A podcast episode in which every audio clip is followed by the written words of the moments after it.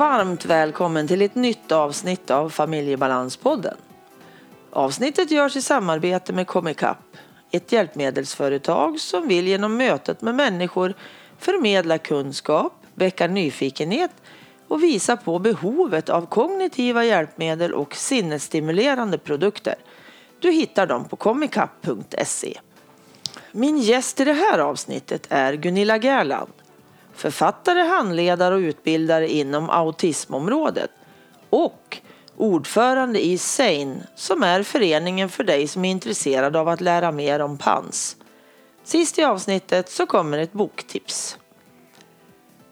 Ann-Katrin Noreliusson heter jag som driver den här podden. Jag arbetar med att förändra situationen för personer som har en NPF-diagnos. Och det gör jag ju genom att coacha, handleda personalgrupper och föreläsa inom NPF. Under hösten 2018, troligtvis i oktober, kommer du som är anhörig till någon med OCD att få möjlighet att gå min onlinekurs. Att vara anhörig till någon med OCD är ofta krävande och du behöver kunskap för att inte förvärra symptomen. Allt sker online så du kan gå den även om du bor på andra sidan jorden. Maila mig gärna på info.familjebalans.se om du har tankar eller idéer angående podden eller om du vill sponsra podden. Hör gärna av dig. Du kanske vill vara med i ett avsnitt själv och sen dessutom sponsra några avsnitt framåt. Välkommen att höra av dig.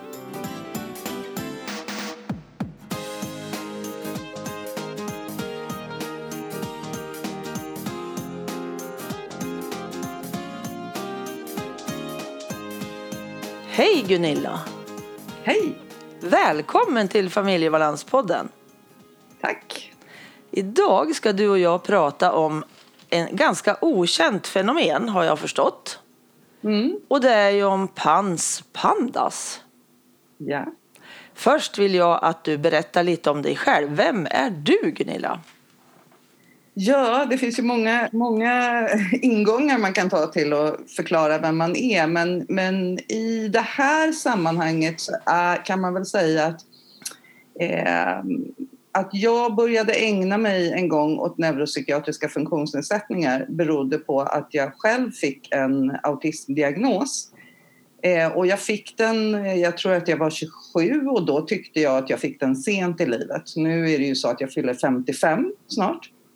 Eh, så jag tycker att jag var ganska ung när jag var 27. Mm. Eh, men eh, jag hade ju stora svårigheter, framförallt som barn. Jag hade inte längre så stora svårigheter när jag fick diagnosen. Men jag hade stora svårigheter som barn och för mig blev det någon slags ändå att det gjorde saker begripligt för mig. Och då skrev jag en självbiografisk bok om min uppväxt och sen kom den ut och så blev jag otroligt intresserad av autism och så började jag plugga och jobba och utbilda och handleda. Och så har jag hållit på och gjort det i många år. Och sen eh, tog livet lite andra vändningar då som, som gör att jag nu ägnar mig åt det här med Pans Panda. Så jag är då ordförande i föreningen, den, vad ska vi kalla det för, anhörig brukarförening som finns för, för den diagnosen. Eh, Mm. så, så, så är det. Ja, det här var ju lite kort om dig. Men jag förstår ju att alltså, Gunilla Gerland för mig är ett jättestort begrepp egentligen. Men det här räcker nu. Absolut, för jag följer ju dig på lite avstånd och tycker att det är fantastiskt arbete du gör och det är så himla viktigt. För jag vet ju att Pans Pandas är så okänt alltså. Ja, Men så är det. du har ju då ett jättestort intresse av Pans Pandas. Och Mm. Lite vad, vad, det, jag förstår ju lite i din bakgrund där att du har ett intresse för MPF överhuvudtaget. Mm. Men, men resten då? Alltså Pans är ju inte, och Pandas är ju inte riktigt bara MPF egentligen. Nej, det är det inte. Det, det är ju, vi kan ju komma till det sen kanske, vad, Ja. det, vad det är. Men jag tänker att eh, eh, för mig då som hade haft en lång bakgrund och träffat väldigt många med eh, många olika diagnoser och som jag tänker att du också vet så är det inte ovanligt att en del har flera diagnoser. Man kan ha både ADHD, Tourette, autism, Mm. OCD och så vidare.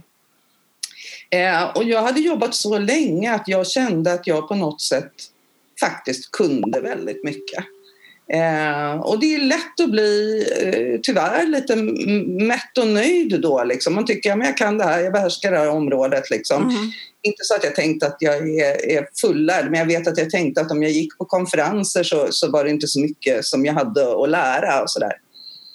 Eh, och då är det ju så att eh, jag har barn och mitt barn har inte haft något NPF eller så. Eh, ja, och sen insjuknade han väldigt plötsligt när han var åtta år.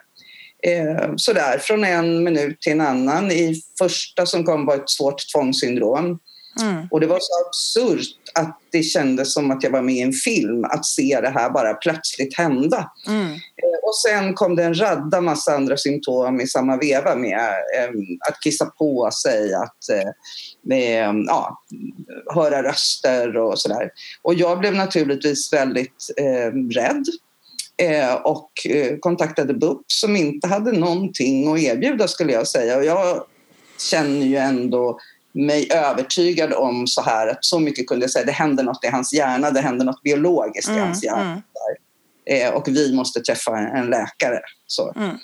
under tiden då så googlade jag, som, som man ju gör när man är förälder så här, mm. Och jag kommer ihåg att jag hamnade först bara på, på så här, sajter om barnschizofreni men jag trodde verkligen inte att han hade schizofreni. Och sen plötsligt så googlade jag in rätt på National Institute of Mental Health eh, i USA eh, där det fanns beskrivet då någonting som då kallades PANDAS. Okay. Eh, och så stod det... Förlåt, vad sa du? Nej, jag sa ja. bara... Ja. Okej, okay, så. Så stod det en lista med diagnoskriterier där.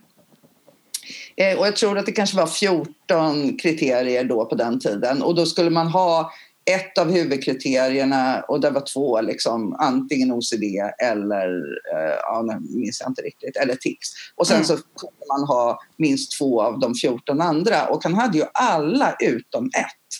Alltså precis alla som fanns med på, på listan. Och det var ju klockrent beskrivet med också alltså saker som man kanske inte kopplar ihop först som förälder. Att han då sprang och kissade väldigt ofta, hade urinträngningar, att han eh, hade ont, han klagade på ont i liksom, musklerna och så där, ont i benen, ont i handlederna och så.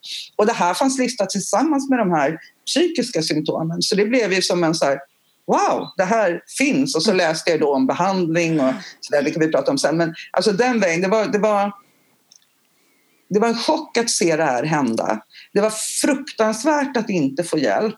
Ändå är han då en av de, de, barn i Sverige som har fått snabbast behandling och han är idag helt återställd, okay. även om det tog en viss tid innan han blev det. Men för mig kände jag så fort jag hade liksom räddat honom, för det var det jag kände, så jag måste rädda mitt barn nu. Um, så kände jag vi kan inte vara de enda i Sverige. Och jag började tänka tillbaks på de här jag jobbat med tidigare då att en del var ju inte så typisk egentligen. De hade fått alla de här diagnoserna men det kändes liksom på något sätt som att det var någon mix och någonting annat och någonting mycket mer komplext. Så jag finkammade nätet olika föräldragrupper och NPF-grupper och hittade ett antal andra föräldrar och så bildade vi sen förening 2013. Och sen dess har vi ju växt och vi tror ju och det tror forskare också som ägnar sig åt det här. Man kan nog inte säga att det är vanligt men vi tror inte att det är extremt ovanligt utan att det snarare är okänt och att det är många som aldrig får rätt diagnos. Och därav mitt engagemang. Och jag skulle också vilja säga att som, som ordförande i föreningen när det är så svårt att få en behandling som det är idag, när det mm. är så svårt att få rätt diagnos, så ser jag det stora lidande som många familjer har. Och någonstans känner jag att jag är så tacksam över att min son fick behandling och blev frisk. Så att mitt sätt att ge tillbaka är att vara engagerad i det här. Så mm. därför.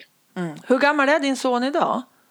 Han fyller 15 om eh, en månad idag precis faktiskt. Okej. Okay. Mm. okay. Mm. Och nu mår han bra. Det låter ju fantastiskt ja. tycker jag. Ja. Vilken, ja. alltså, kan man lite kort bara gå in på vilken behandling har han fått? Han fick då eh, först antibiotika i långtidsbehandling eh, och ehm, eh, sen fick han någonting som heter intravenöst immunoglobulin. Eh, och eh, då fick han bara en behandling och det vi ser nu är att många verkar behöva fler och upprepade behandlingar men han fick den så snabbt så att jag tror att det var det som gjorde att en enstaka hjälpte så bra, vilket också gör då att det är viktigt att, att fånga upp det här snabbt. Mm, mm. För han fick den bara fyra veckor efter insjuknandet och den tog bort alla psykotiska symptom omedelbart. Eh, och sen var det lite en, en bumpy road kan man säga till tillfrisknandet och det ser vi hos många andra familjer. Mm.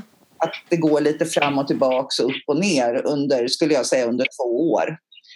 Och sen efter det, ja, efter två år. Han gjorde okay. också en, en, så kallad tonsillektomi, tog ut halsmandlarna och min bedömning även om det är svårt att veta exakt, är att det var därför vi kunde sluta med antibiotika. Men när jag berättar det här, eftersom jag förstår att folk som lyssnar eh, är intresserade av vilken behandling det finns så vill jag ändå säga att det, det, vi ser och det experterna menar, de experter som finns i USA, är ju att behandlingen måste individualiseras väldigt mycket. Så det är inte säkert att den behandling som hjälpte min son är rätt behandling för alla andra. Nej. Precis. Så att det blir tydligt bara. Mm. Ja, jo men det är väl högst, högst individuellt vad det är man behöver såklart. Mm. Men just att det finns någonstans att börja tänker jag. Ja. Bara att det liksom finns en, en, en grundförståelse är ju liksom steg ett i alltihopa. Och att folk vet Absolut. om. Att, att, att, läkare i alla specialiteter ska känna till och känna igen det här. Och det börjar ju komma mer mm. nu. Jag hör ju allt oftare från, från medlemmar eller kontakter jag har i föreningen att att det inte är så att föräldrarna själva har letat upp vad det är utan att det är en läkare som har, ja men har han haft en infektion eller hon haft någon och de försöker koppla ihop och se, tänker, kan det vara det här? Så. Mm. Ja, så var det ju faktiskt för våran son. Han hade ju ett skov när han var 12 och det var nog inte hans första riktiga sån där, där allt bara brakar. Utan han var i 12-årsåldern och då var det faktiskt läkaren. Men jag fattade aldrig att det var pandas hon pratade om. Eller panspandas då. Utan hon pratade om en streptokockinfektion och han fick gå och ta prover och han hade alltså streptokocker. Ja. Men det följdes aldrig upp. Men mm. hon hade ju en misstanke där redan ja. då. Och sen har ju han haft flera skov under åren ja. där han från ena dagen till den andra har så mycket tvång så han inte tar sig ur sängen alltså. Nej. Och även psykotiska inslag och alla möjliga saker. Och idag är han 28 och psykiatrin tycker jag håller lite, nja, det, mm. han har haft det här så länge nu så att det är nog inte det. Och Nej. jag tänker att ju längre han har haft det, ju mer lidande har han haft. Ja. det, det, är ju svårt att hantera när det inte är ett rent OCD-tvångssyndrom, tänker jag. Hur, hur, menar du? Den sista eh, knorren du sa, där förstod jag inte riktigt. Hur menar du med att det är svårt, alltså att det, vården har svårt att hantera det? Eller? Ja. Jag förstår. ja. Det är svårt, ja. liksom, alltså det finns en till ingrediens i det som de inte riktigt kan se eller vill se. Jag vet inte, men ja. jag tror att det kan se. Att man har inte riktig kunskap. Nej, så tror jag också att det är. Och det är ju så här, det gäller ju, det, gäller, det vet jag att jag har pratat med människor om när det gäller autism. Att, mm, alltså när man har träffat väldigt, väldigt många med autism så kan man se autism på ganska långt håll. Jag kan inte förklara det, det låter absurt. Jag skulle aldrig ställa diagnos på någon som jag ser ute på gatan. Så jag, det är inte, men det jag vill säga är att man får, alltså har du träffat flera hundra personer med en mm. viss diagnos så får du en kunskap om vad det här är för någonting som gör att du kan känna igen det. Och jag vill säga att läkare idag, det, väldigt, det finns några få som har träffat många patienter och som då mm. har mm. skaffat sig den här kunskapen. Mm. Men de andra läkarna som bara har läst om det här, de försöker mer bara tänka och pricka av och liksom tänka ut logiskt om det stämmer och har inte den här erfarenhetsbaserade. Jag tänker att så måste det vara för läkare om de ska ställa diagnoser på allt möjligt vanliga kroppsliga ja. sjukdomar också. Att de bygger upp, de har en erfarenhet liksom, snarare mm. än att de bara har, läser det i en bok med diagnoskriterier. Mm. Mm. Så jag tror att det är sant som du säger att de inte kan ännu. Nej. Nej.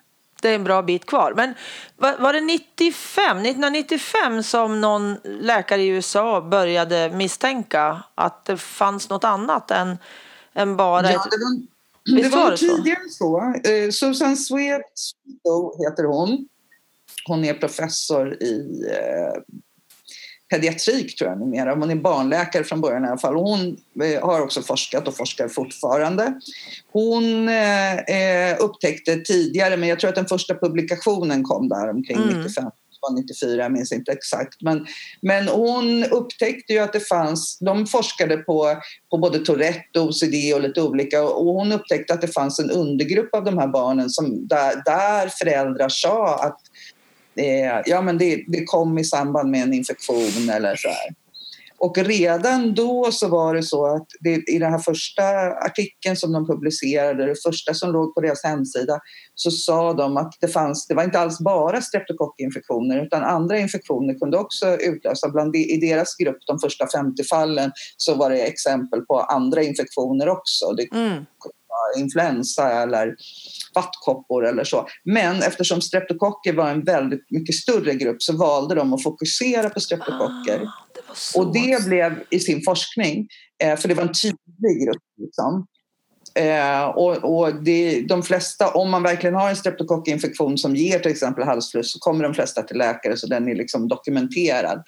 Eh, men det blev lite olyckligt på ett sätt för det gjorde att många fick uppfattningen att om man inte har streptokocker så har man inte den här eh, sjukdomen. Nej. Och, eh, eh, grejen är också att det finns ju läkare som har sagt det till vissa patienter men om du har varit sjuk, ja men ta det du berättar om, om, om din son, om han då insjuknade någon gång när han var mycket yngre och så kommer han till läkare många år senare så är det inte sannolikt att streptokockerna finns där Nej. längre. De har ju dragit vidare eller dött ut. Liksom. Mm. Så det, ehm, eh, och det är skälet till att man idag faktiskt pratar om PANS. Båda diagnoserna finns och vid PANDAS ska man veta att det är streptokocker som har utlöst.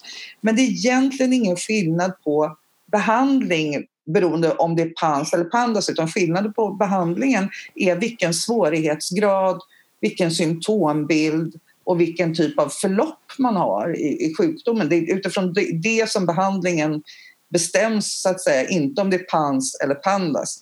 Så att idag pratar vi egentligen bara om pans och pandas är en undergrupp till det. Ah. Så, så ja, experter säger också pans numera. Så mm. det kommer, man kommer nog sluta säga pandas helt Aha. och kanske kommer den diagnosen att försvinna också mm. med tiden.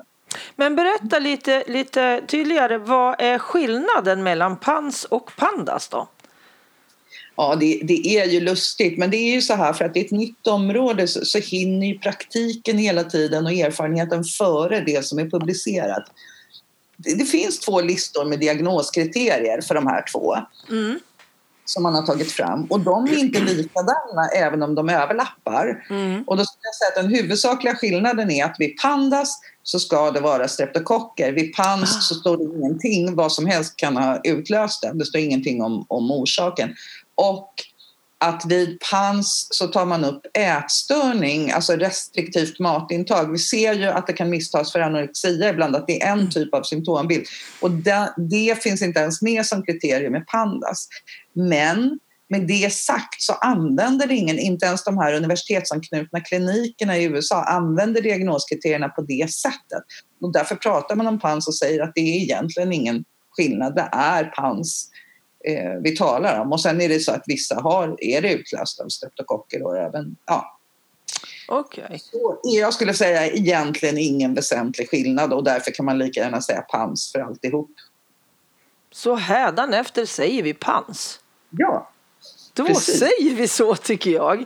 Det låter väl klokt att vi följer med i, i ja. det sättet som vi ska benämna det. För jag har nog sagt pandas genom att det var liksom det första jag kom i närheten ja. av. Sen så upptäckte jag ju då att det kom något som heter pans också. Ja. Fast det var det där slashet emellan. Men nu är det pans. Ja. Punkt. Nu är det pans. Yes, vad bra. Då har vi rätt ut det. Ja. Och om jag misstänker nu då att mitt barn, det här har hänt något jättekonstigt runt mitt barn. Det har blivit väldigt tvångsmässig eller matselektiv eller alla möjliga saker då mm. som jag inte förstår mig på. Vad gör jag som förälder? Vad ska jag hitta på? Ja, alltså det här är ju lite, det är knepigt att ge ett allmänt råd. Mm. Eh, men jag skulle säga att har man, eh, alltså om det, om det har hänt helt plötsligt, så här, det, det, har hänt nu, för man kan ju stå där att man misstänker pans och förstår att det hände för länge sedan och det är kanske en annan situation. Mm. Men säg att man står i det nu. Eh, då vänder man sig ju till eh, barnmottagningen, om det nu är ett barn under 18 år, skulle jag säga. Jag tycker nog att det, det, det här är ju inte solklart. Det är en av de sakerna som är knepiga. Mm, det här faller ju lite mellan stolarna. Det kan vara mm. barnpsykiatrin, det kan vara akutmedicin, för vissa får så svåra plötsliga symptom att de hamnar på akuten. Mm. Men, men alltså, barnmottagningen, det som heter pediatrik, som är barnläkare och de flesta sjukhus har ju en, en, en, en barnmottagning. Mm. Där är ju läkarna lite mer, skulle jag säga, breda kanske än om man kommer till psykiatrin. Jag skulle också säga att det vet jag inte om det är så att man får snabbare tid men, men jag vet ju att barnpsykiatrin kan ibland vara svår att, att komma Det är klart, är det akut akut så får man komma dit. Men, mm, men man kan få bra hjälp i barnpsykiatrin också så det är lite svårt att, att råda. Men jag skulle nog ändå säga så här, första steget barnmottagningen. Eh, sen att få be att få komma snabbt om det ja. precis har hänt. Är det så att man står i att man misstänker mitt barn har pans men det hände nog för ett år sedan. Alltså då är det ju inte ett akut läge. Det spelar inte så stor roll om du får behandling idag eller om tre veckor eller utredning eller så, eller hur? Eller om en månad. Det här barnet har redan varit sjukt ett tag. Mm. Eh, så, så då kanske man kan gå andra vägar, tänker mm. jag. Sen tycker jag ju att man också i alla skeden ska ta kontakt med oss i föreningen. Vi har ju en stödtelefon man kan ringa till Okay. Men var eh, hittar man dig då, då? Eller då, er då, då? Ja, det är inte jag som svarar i stödtelefonen. Nej. Det är en, en mycket duktig socionom som okay. jobbar hos oss. Mm. Eh, och då hittar man, för jag kan verkligen inte telefonnumret utan till. Man hittar på vår hemsida som är eh, SANE heter föreningen då. då. Sane? ja, men mm. SANE som på engelska, men mm. Sane då mm. man ska skriva Sane.nu mm. är webbadressen. Och där hittar man under om föreningen och jag tror även på första sidan så står det om stödtelefonen. Eh, så att jag tycker man ska ta kontakt där. Vi har också Facebookgrupper. Där man, en, vi har en sluten för som bara är för betalande medlemmar. Men vi har också en där man kan komma in och dit hittar ju många. Och det ligger länkar till den från hemsidan också. Och där kan man komma in och ganska snabbt möta andra föräldrar och höra ja men vad tror ni om det här och så här har vi upplevt det och mm. så. Ja. Och få tips och råd. Jättebra. Från andra ja, mm. precis. Jättebra. Hur många medlemmar finns idag? Eh, jag tror att vi har runt 700 medlemmar. Okay. Eh, och då är ju inte det 700 unika fall utan vi har ju möjlighet att vara familjemedlemskap. Mm. Mm. Så jag, jag, uppskattar någonstans att vi kanske har 250 barn i föreningen med det här eh, tillståndet. Eh, och sen skulle jag säga att jag har totalt sett har kanske träffat en 300-400 barn om jag räknar in de 250. Alltså jag har ju mm. haft kontakt med ett antal som inte, alla blir inte medlemmar i en förening. Nej. Konstigt nog, tycker jag som är föreningsmänniska. Men, Samma här. Men eh, ja, så att eh, eh, så ser det ut. Men vi tror ju som sagt att mörkertalet är, är väldigt stort. Hur många procent tror man finns i, i Sverige eller i världen? Eller? Jag misstänker ju att det är brett över världen liksom. Det här eh, kallas ju ehm, eh, prevalens när man ska ta reda på hur många som har en viss sjukdom. Mm. Och eh, det är ju lite knepigt eh, eh, därför att PANS har ännu inte en diagnoskod i varken den här eh, psykiatrimanualen som heter DSM där autism och de här diagnoserna finns men inte heller i den stora som heter ICD som är Världshälsoorganisationens klassifikation över alla sjukdomar som finns i hela världen. Mm. Allt finns med mm. där och har en kod vilket gör att när läkare ställer en diagnos på vad som helst så skriver de den koden och då kan så här registerforskare väldigt snabbt få fram hur många i Sverige har det här, hur många i hela världen har det här. Men ingen vet när det gäller det här. Eh, det har, jag har sett på konferenser att någon har försökt uppskatta men jag tycker att det är ganska dumt egentligen att försöka gissa. Eh, för att eh, ja, vi vet inte helt enkelt. Vi vet Nej. inte. Nej.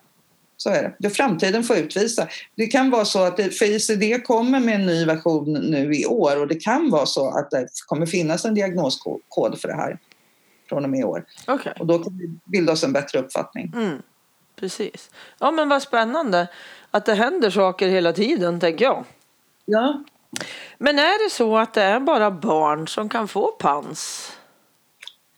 Eh, nja, det är framförallt inte bara barn som har PANS men, men det verkar ju som att majoriteten, den absoluta majoriteten insjuknar före puberteten. Okay. Och Eh, en del i puberteten.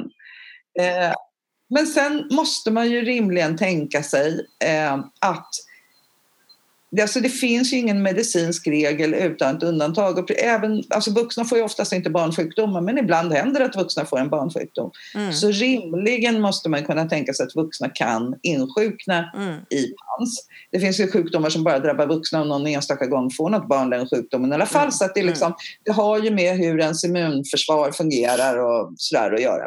Så att det men, men man kan säga att man insjuknar som vuxen och då skulle jag säga med vuxen i det här fallet skulle jag säga över 20. Ja. skulle jag säga är ovanligt. Eh, däremot så dels om man har insjuknat när som helst tidigare som barn eller ungdom och inte fått behandling så kommer man ju att bli en vuxen med PANS. Mm. Så det finns ju ett antal vuxna som har PANS givetvis. Och sen kan det också vara så att man insjuknar tillfrisknar med eller utan behandling. Det finns faktiskt några som har så här läkt ut av sig själva. Det har inte varit de svåra fallen med väldigt komplex symptombild ofta, men, men jag har haft kontakt med sådana. Men så kan det ju vara så, tänker jag, att det skulle kunna rimligen kunna komma ett nytt skov då senare när man är vuxen. Eh, så att vi, kan inte säga ännu att vi vet alla de här sakerna utan jag, jag tänker att det är, det är sådana saker som gör det här spännande också. Att det, det finns mycket att forska på och ta reda ja. på på det här området. Det känns ju som att det är ganska i början. Att ja, verkligen. Det kommer att komma så mycket mer eh, information och kunskap ju längre forskningen pågår såklart. Och, och det stora dilemmat i det är väl då att vi upplever väl, men vi menar föreningen och andra föräldrar och sådär, att, att hälso och sjukvården som i den stora kolossen och apparaten den är i, i sin helhet, alltså med, med Socialstyrelsen som översta ansvarig, vill ju liksom vänta och se. De vill så här att ja, men när, när vi vet allt det där sen, då tar vi itu med det här. Tills dess så behöver vi. Men vi står nära familjer med barn som försöker ta sitt liv, mm. med, med, barn som hämtas med polis, med barn med svåra vanföreställningar i, i 7, 8, 9 års åldern, fyraåringar som, som säger att de vill dö. Alltså, och, och väldigt ofta när det gäller det här så är det ju också i de svåra fallen eh, att en förälder får vara hemma på heltid, barnen förlorar sin skolgång. Då kan inte vi som förening tycka att det är rimligt att vi ska invänta de, säg kanske 20 år och förlora alla de här barnen under tiden. Så att, eh, ja, det är lite olika syn på det där. Ja men verkligen. Nej men det känns ju verkligen som att det är, det är en lidandets sjukdom alltså. Mm. Den är fruktansvärd. Verkligen. Men om man tänker, men titta lite på min son då, och mina misstankar. För han, vad jag kan se så har jag ju liksom sett tre tillfällen som har varit sådär extrema. När det vänder väldigt, väldigt snabbt. Från ja. att han har mått okej. Okay. Han har ju fyra diagnoser inom MPF. Och mm. lite andra också. Men eh, inom psykiatrin då. Men alltså just det här när man ser någon från ena dagen till den andra som brakar fullständigt alltså. Det är ohyggligt att se. Men det finns ingenting man kan göra själv. Om, om jag misstänker liksom, jag vet någonstans så läste jag om någonting att man kunde prova någon, om det var någon slags värktablett eller något sånt där för att se. Jo, är det något alltså, då du rekommenderar det, eller? Jag, jag är ju inte läkare så jag har svårt att, att rekommendera eh, medicinering. Men jag kan ju säga att det, det, det, finns ju ett antal föräldrar som har prövat det här med Ipren. För Ipren är antiinflammatoriskt. Och som, jag har haft kontakt med flera som har gjort det på egen hand som bara har testat. Man, man, det är receptfritt. Mm. Eh, man kan ge det i tre dagar utan liksom, att prata med läkare och så. Eh, så eh, och då har de testat det under tre dygn och för att själva liksom få en känsla av är det här inflammatoriskt för då tog det symptomen minska lite. Så, Så det är väl en sån sak som, som flera gör. Men jag ger inte medicinska råd, för jag är inte läkare. Så jag, men, det, men det har jag ju hört många som har berättat om. Och, eh, eh, jag fick ju faktiskt själv det rådet, så jag gjorde ju det med min son. För att, eh, när, jag väntade, när jag hade hittat vad det var och läst om det så kontaktade jag en barnmottagning och jag fick en snabb tid men det var ju ändå ett par dagar framåt. Mm. Fyra dagar framåt. Och fyra dagar med ett jättesjukt barn. Jag vill verkligen säga att han var jätte, jättesjuk. Mm. Helt personlighetsförändrad. Eh, jag kände inte igen honom när jag tittade honom i ögonen. Det var som att det var någon annan. Mm. Eh, det var väldigt skrämmande. Så då, liksom, när jag då hade fått reda på vad det var, då hittade jag, fick jag kontakt med folk i USA och sådär. Och då mejlade jag med någon som sa, en annan förälder som sa då att ja, men prova att ge Ipren. Och då gjorde jag det. Och jag såg ju på en gång hur han blev mer närvarande um, ja, så här, lite bättre. Och, och så här, det tog inte, han blev inte frisk på det. Liksom, men jag, jag, såg effekten. Att det, ja, precis. Det vart en, en skillnad i alla fall. Sådär. Mm. Var kan jag läsa mera om jag vill sätta mig in mer och, och försöka förstå och hitta mer kunskap förutom på er förenings hemsida, sans.nu? Sein. Ja, Sein. S-A-N. S-A-N-E. Ja, E. E. S-A-N-E. nu. Ja, och jag som sa fel. Fin som är frisk på engelska. Ja. Och det kan jag bara säga som en liten passus att skälet till att vi valde det namnet var att vi förstod att den här diagnosen kommer att ändra namn många gånger. Så att om vi tar namnet på diagnosen i föreningens namn så kommer vi få byta namn ofta. Så att vi valde ett annat övergripande namn. Men ja, vad ska jag säga nu då? Eh, din fråga var var man kan hitta mer information. Nu, nu fångade du upp mig här i en väldigt bra tidpunkt för vi har ju precis lanserat vår nya webbplats eh, Sane.nu. Så den är enormt omfattande. Där finns intervjuer med föräldrar, intervjuer med läkare, massa faktatext och så. Och det är nog, det finns inte, särskilt inte om man vill läsa på svenska så finns det inte några andra ställen riktigt där det är. Alltså det kan finnas någon kort artikel. Jag menar nu var det ju häromdagen så var det någon intervju med en familj i Aftonbladet och jag har varit intervjuad. Så, så lite sånt kan man ju hitta men då är det också så att eftersom det går snabbt framåt så är det mm. gamla artiklar så mm. blir det snabbt det som sägs kanske inte helt korrekt för vi vet nu nya saker. Så. Precis. Men då börjar man med er hemsida tänker jag.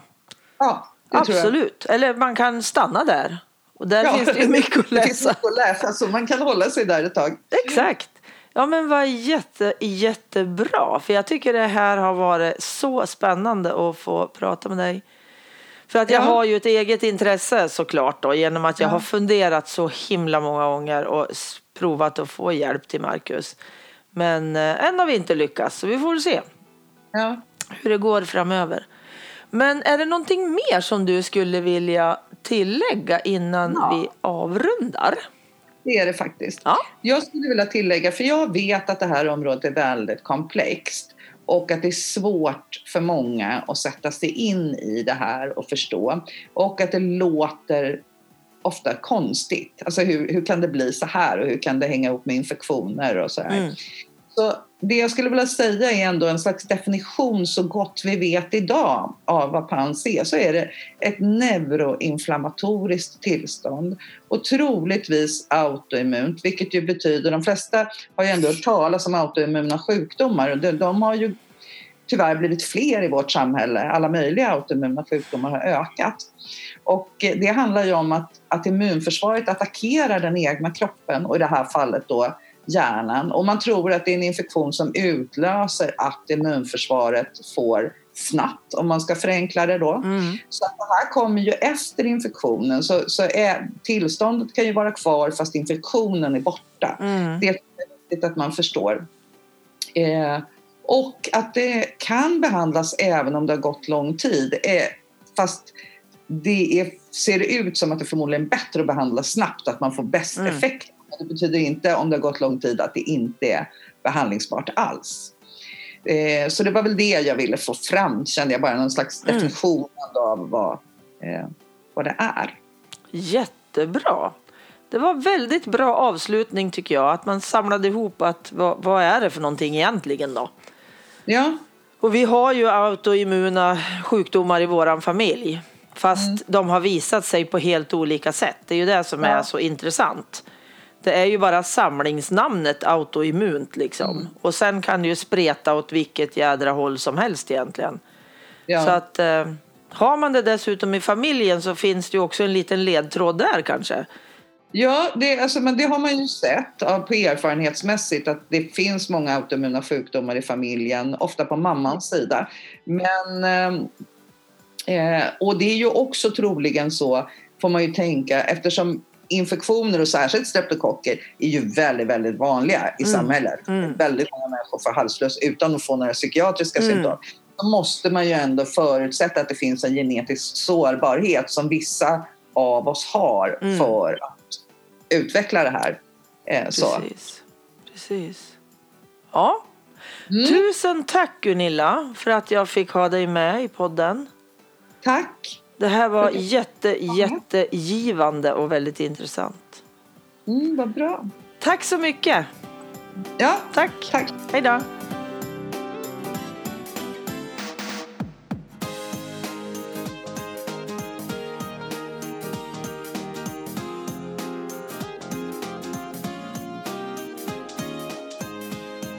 Boktipset. En riktig människa av Gunilla Gerland. Att vara så övergiven, så oskyddad, så utsatt som detta barn som här beskrivs ter sig för de flesta människor helt obegripligt. Varför såg ingen? Varför förstod ingen? Hur kunde detta fortgå? Denna bok är en upprättelse, både för den kvinna som skrivit den och för andra som kämpar med känslan att inte vara som andra och mot människors oförmåga att förstå. Kristoffer Gillberg, som är Gunilla Gerlands läkare, påpekar i sitt förord att boken handlar om den hårfina gränsdragningen mellan frisk och sjuk, normalt och onormalt, icke-diagnos, diagnos och om dolda handikapp. Han säger också att Gunilla Gerlands eget språk öppnar många fler dörrar till förståelse än någon psykiatrikers fackjargong. Tack för att du lyssnat. Tack till Pelle Zetterberg för musiken, Pernilla Wahlman för att du fotade, Marcus som fixade poddloggan och till Anders för att du redigerar mitt prat. Och tusen tack till Comicap för samarbetet. Gå gärna in på Familjebalanspoddens Facebook-sida och lämna en recension. Sånt gör mig så glad. Hoppas vi hörs igen. Hej då!